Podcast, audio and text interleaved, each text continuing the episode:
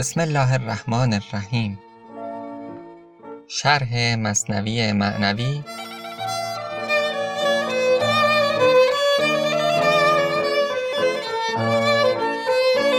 دفتر اول، بیت نوزده تا سی و پنج.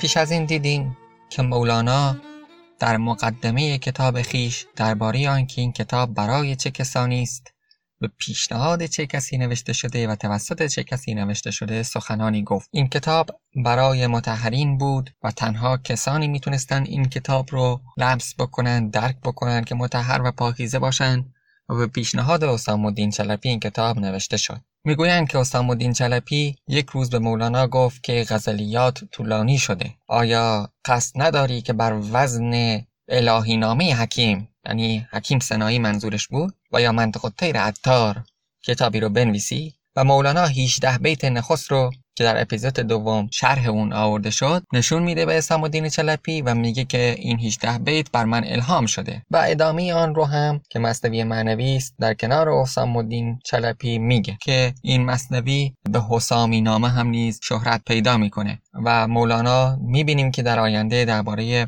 حسامالدین چه کلامهای بیشتری رو میگه و این مثنوی خودش رو از آن حسامالدین چلبی میدونه. در هجده بیت قبل نیز دیدی منظورهای متفاوتی که مولانا میتونه از نی داشته باشه و با این حال در اون مایه واحدی که در همه تفاسیر وجود داره درباره نی. گفته شده که تمامی مثنوی معنوی شرحی بر آن هجده بیت است، اما اکنون ادامه میدیم مثنوی معنوی رو از بیت نوزده تا برسیم به اولین حکایت.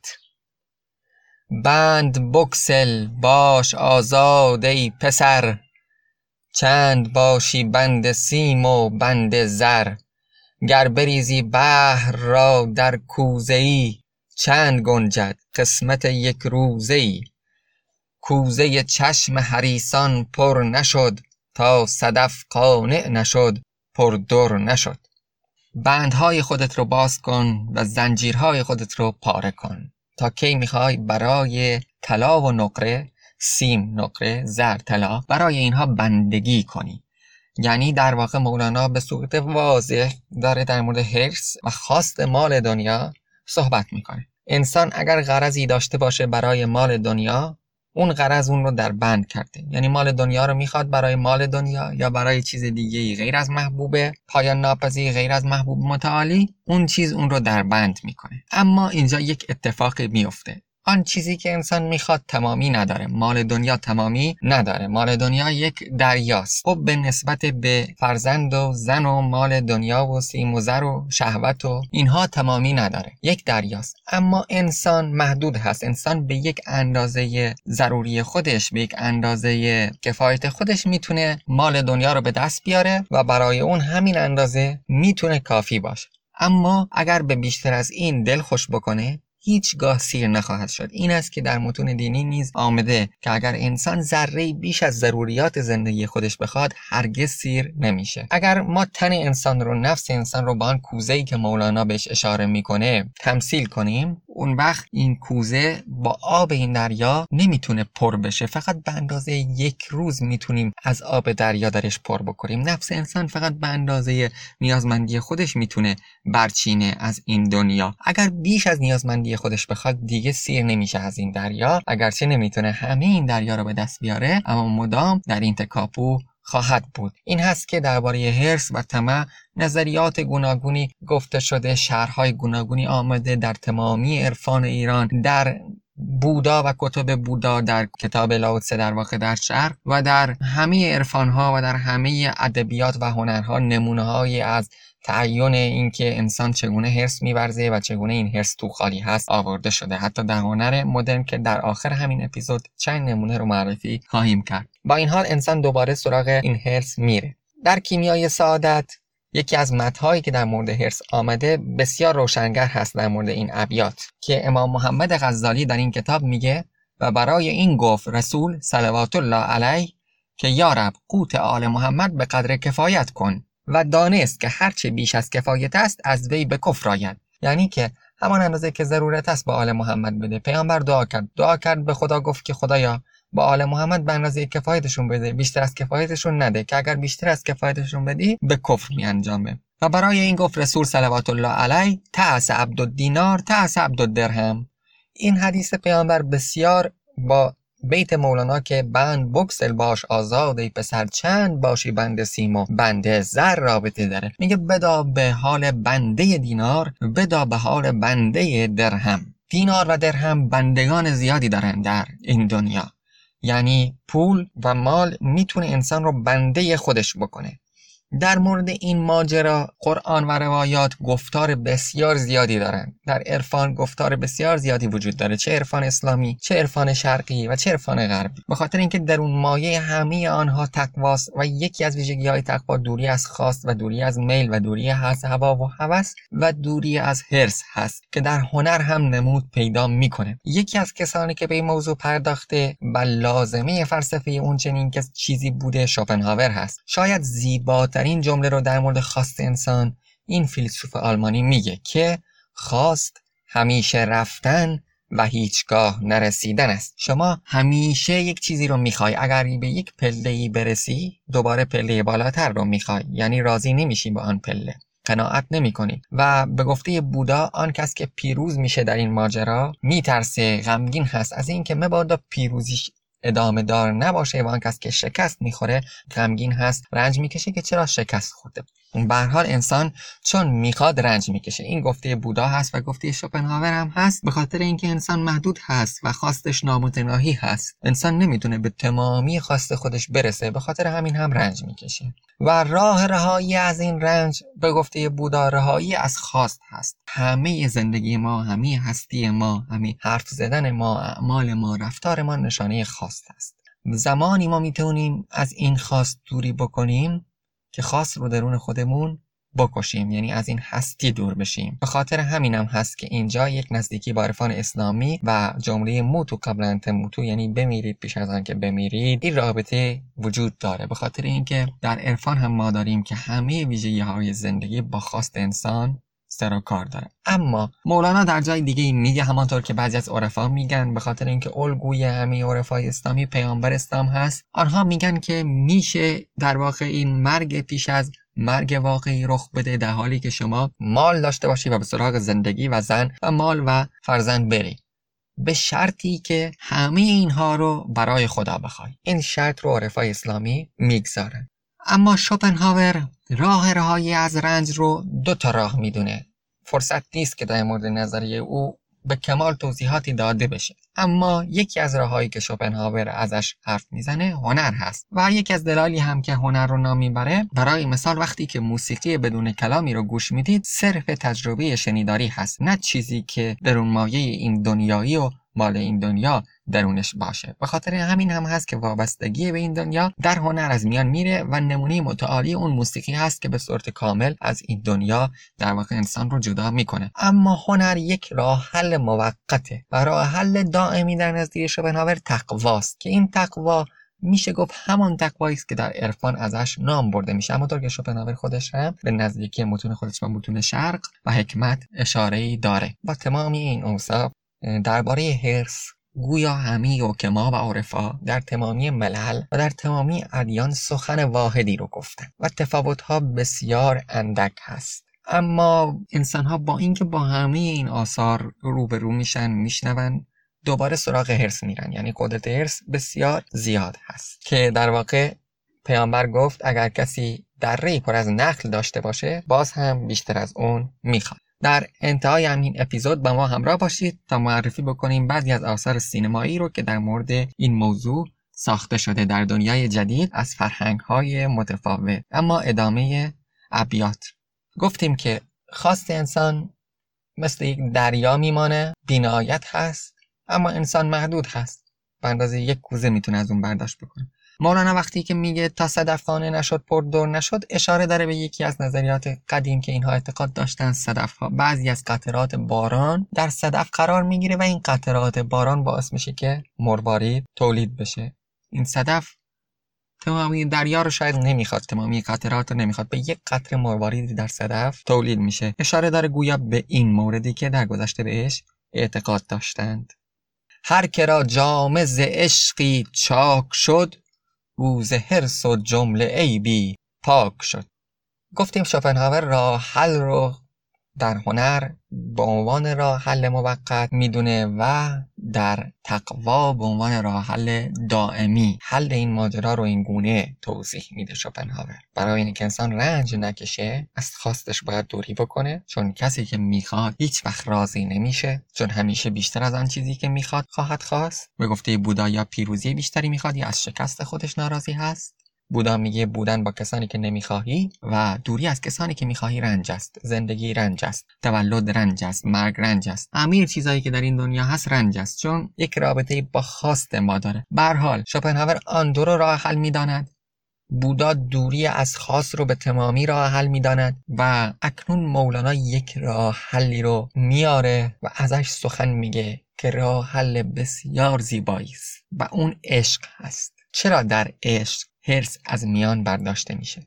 هرس خواستن زیاد و توجه به خواست انسان درون عشق میمیره. چرا؟ چون وقتی انسان عاشق میشه تنها یک چیز رو مد نظر داره، معشوق. بیش از معشوق رو نمیخواد، برای او تنها بودن با معشوق کافیست، چیز دیگری رو نمیخواد، به هیچ چیز دیگری راضی نمیشه الا بودن با معشوق، چیز دیگری رو نمیبینه. به خاطر همینم هست که از هرس پاک میشه و از همه عیب‌ها پاک میشه، از همه رنج‌ها پاک میشه، تنها و تنها یک چیز رو میبینه در عشق، که بعداً میبینیم مولانا در مورد این عشق چه شرح‌هایی رو میده.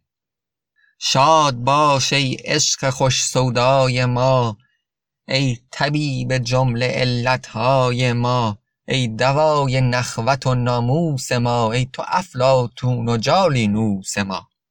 سودا یکی از اخلاط چارگانه است که صفرا، بلغم، خون و سودا این اخلاط هستند، یعنی که این چهار تا مواد و مایه‌هایی هستند در بدن ما که در طب سنتی از اونها و در حکمت سنتی از اونها نام برده میشه و زیاد شدن هر یکی از اینها باعث به وجود آمدن ویژگی‌هایی در انسان میشه. یکی از اونها سودا هست که خیال آور هست، در واقع بر قوه تخیل اثر میکنه.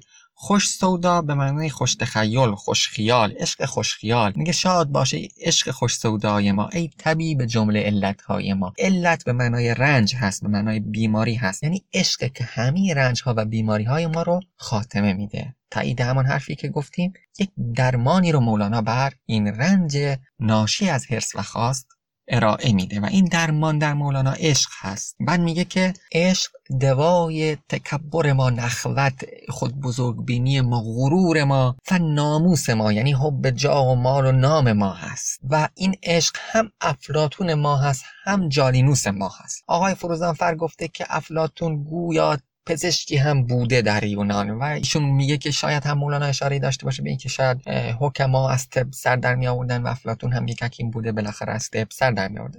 اما به نظر ما اینجا افلاطون و جالینوس کنار هم نشینیشون عمد بوده، به خاطر اینکه جالینوس طبیب بود، یعنی نشانه از طبیب جسمانی هست در تاریخ ادبیات ایران و افلاطون نشانه از طبیب روحانی هست. افلاطون علت‌ها و رنج‌ها و دردهای روحانی انسان رو در واقع درمان میکنه و به اونها میپردازه. به خاطر همینم مولانا میگه جمله علت‌های ما رو عشق درمان میکنه، در کنارش افلاطون و جالینوس میاره. همونطور که افلاطون در تاریخ ادبیات ایران نماینده کسی نیست که یک منطقدان و فیلسوف خشک جزمی باشه، بلکه کسی هست که به عشق اشاره کرده، کسی هست که حکمت رو میدونه و کسی هست که با عرفان رابطه داره و میتونه طبیب در واقع دردهای معنوی ما باشه.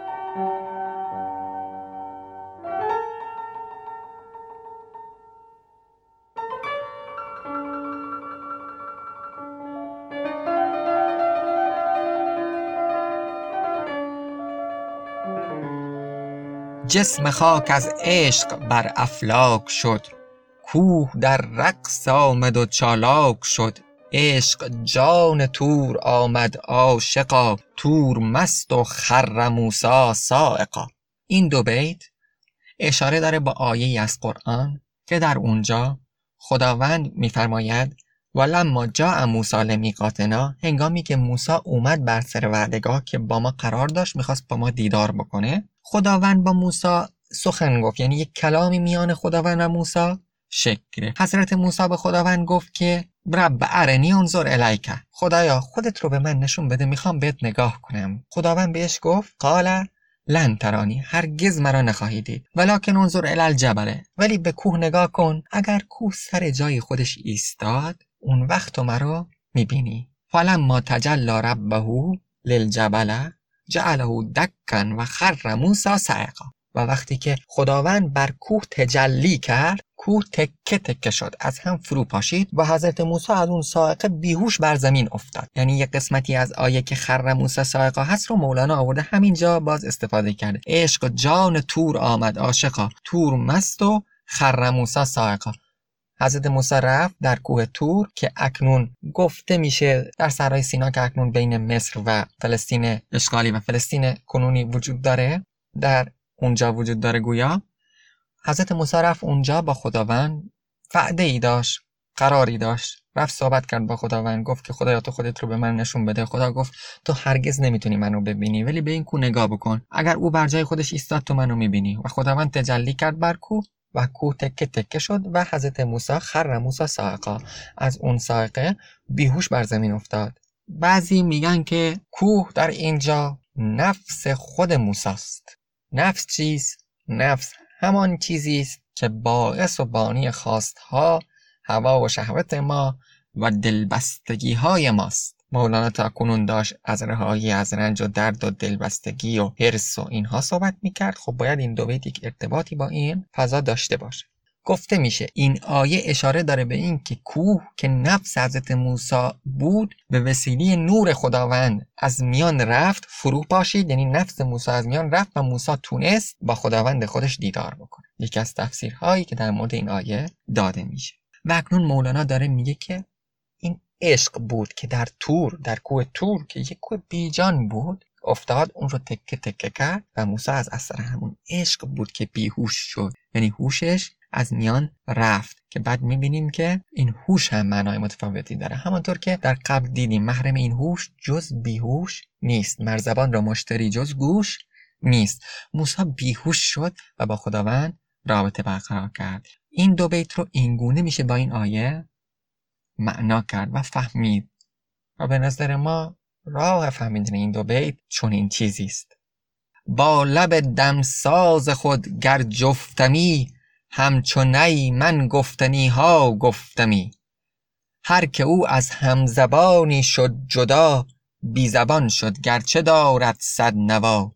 چون که گل رفت و گلستان درگذشت، نشنویز آن پس ز بلبل سرگذشت.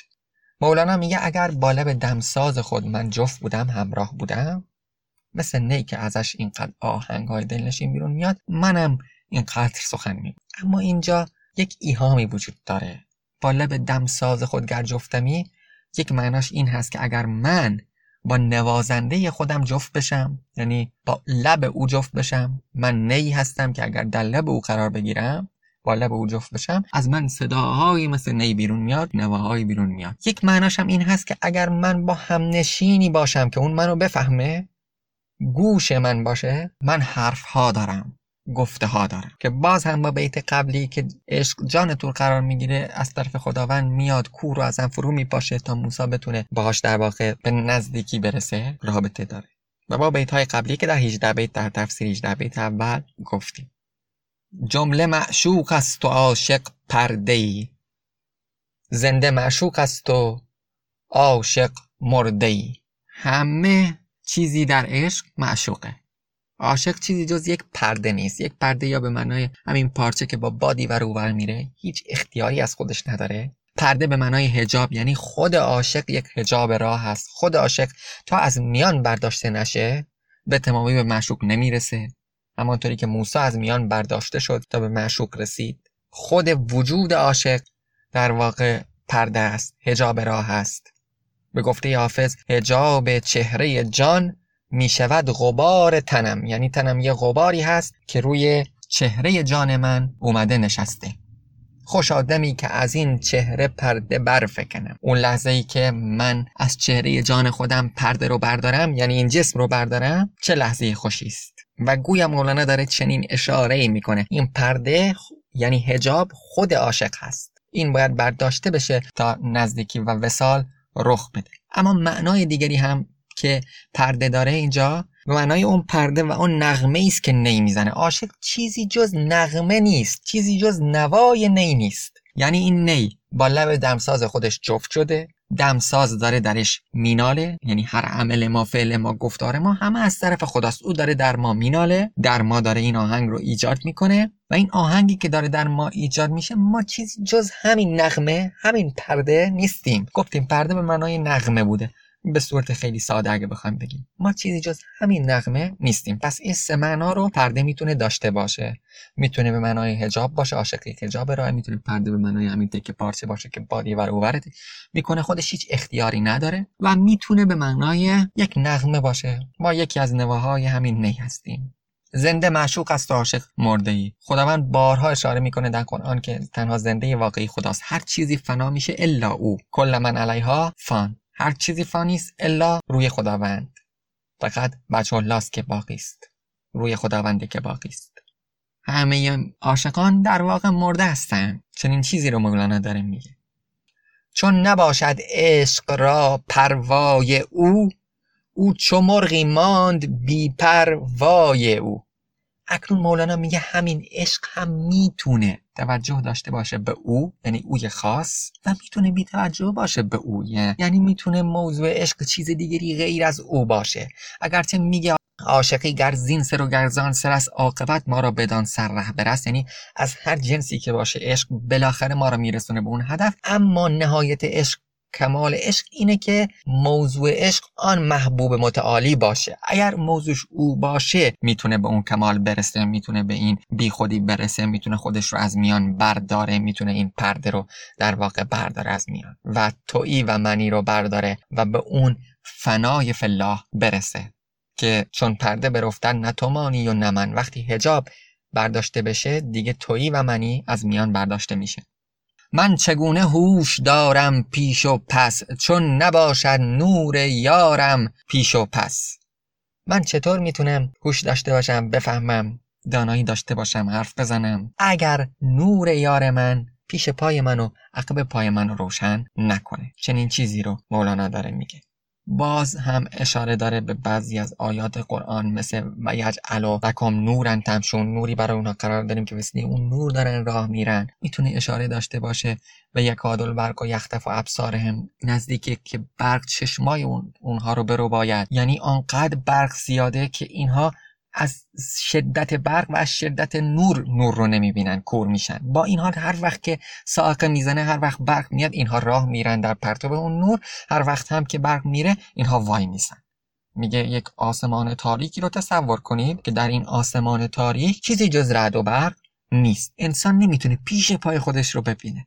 گاهی وقتا برق میزنه، یکم پیش پای خودش رو میبینه، راه میفته میره جلو، اما تا برق قطع میشه دوباره وقتی که هیچ چیزی ندید وای میسه و همینطور ادامه پیدا میکنه. این دنیا میگه چنین چیزی هست، باید نور خدا باشه تا من ببینم و برم جلو. اگه اون نباشه من نمیتونم برم جلو. دوباره یعنی که نوای او هستیم، ما چیزی جز نوای او نیستیم و عمل ما هم در نوای او داره اتفاق میفته.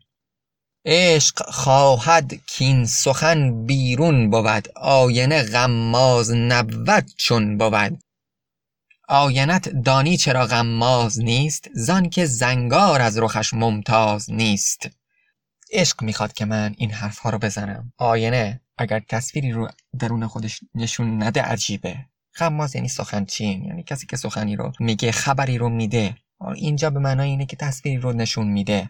آینه اگر این کارو نکنه، خبری نده، تصویری رو نشون نده، چیز عجیبی است. ما همه آینه هستیم، باید چیزی رو نشون بدیم. اما یکی آینه زنگ خورده داره، یعنی هوا و هوسش بیشتره و بیشتری آینش زنگ زده، تجلی نور خدا درش کمتر هست. یکی از آینش زنگ کمتری داره و میتونه تجلی نور خدا درش بیشتر باشه. که همه ما آینه‌ای هستیم و هر چقدر بیشتر به وسیله خواستامون و هوسمون آینمون زنگار بگیره، روزی که از این دنیا میریم خداوند در ما کمتر جلوه خواهد کرد و جدایی از خدا و دوری از خدا چنین چیزی هست و رنج رو هم همچنین چیزی به همراه خواهد داشت. ممتاز یعنی جدا و منفصل، زان که زنگار از رخش ممتاز نیست، یعنی که زنگار از آینه اگر جدا نباشه، آینه غماز نیست، نمیتونه خبر بده، نمیتونه تصویری رو نشون بده. بشنوید ای دوستان این داستان، خود حقیقت نقد حال ماست آن.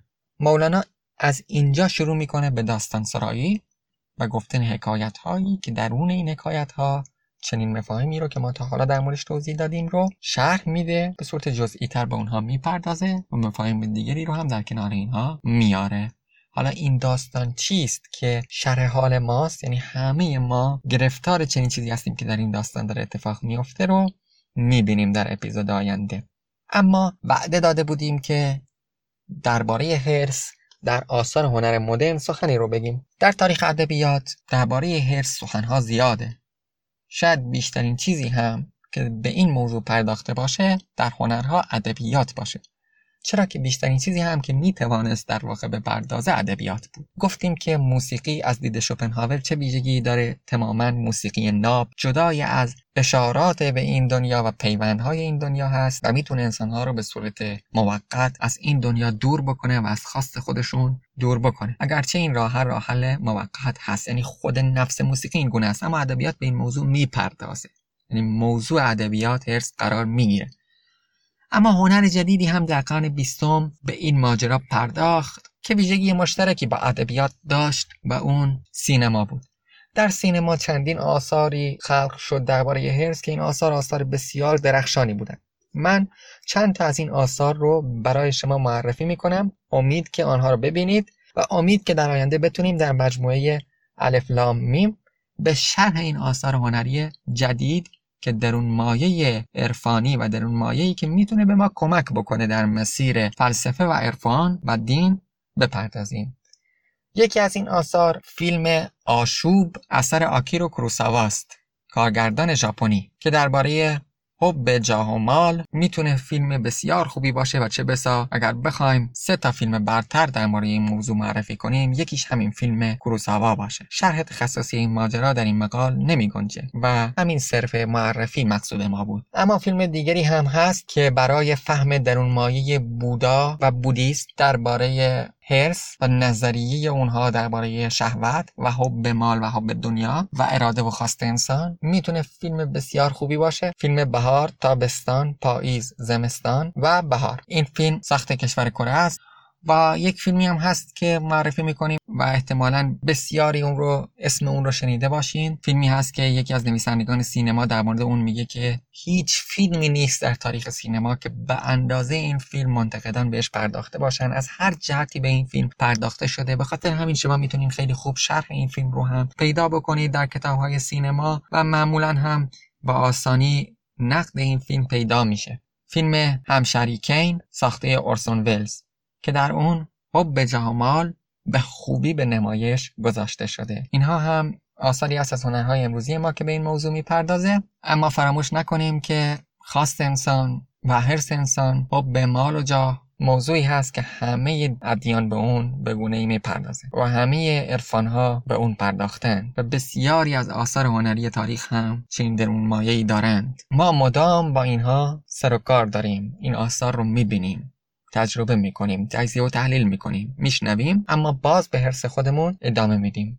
اینجاست که باید گفتار مولانا رو به یاد بیاریم که آیه از قرآن رو ذکر میکنه و در مورد کتاب خودش چنین چیزی رو میگه. به وسیله این کتاب خیلی ها گمراه و خیلی ها هدایت میشن. و السلام علیکم و رحمت الله و برکاته.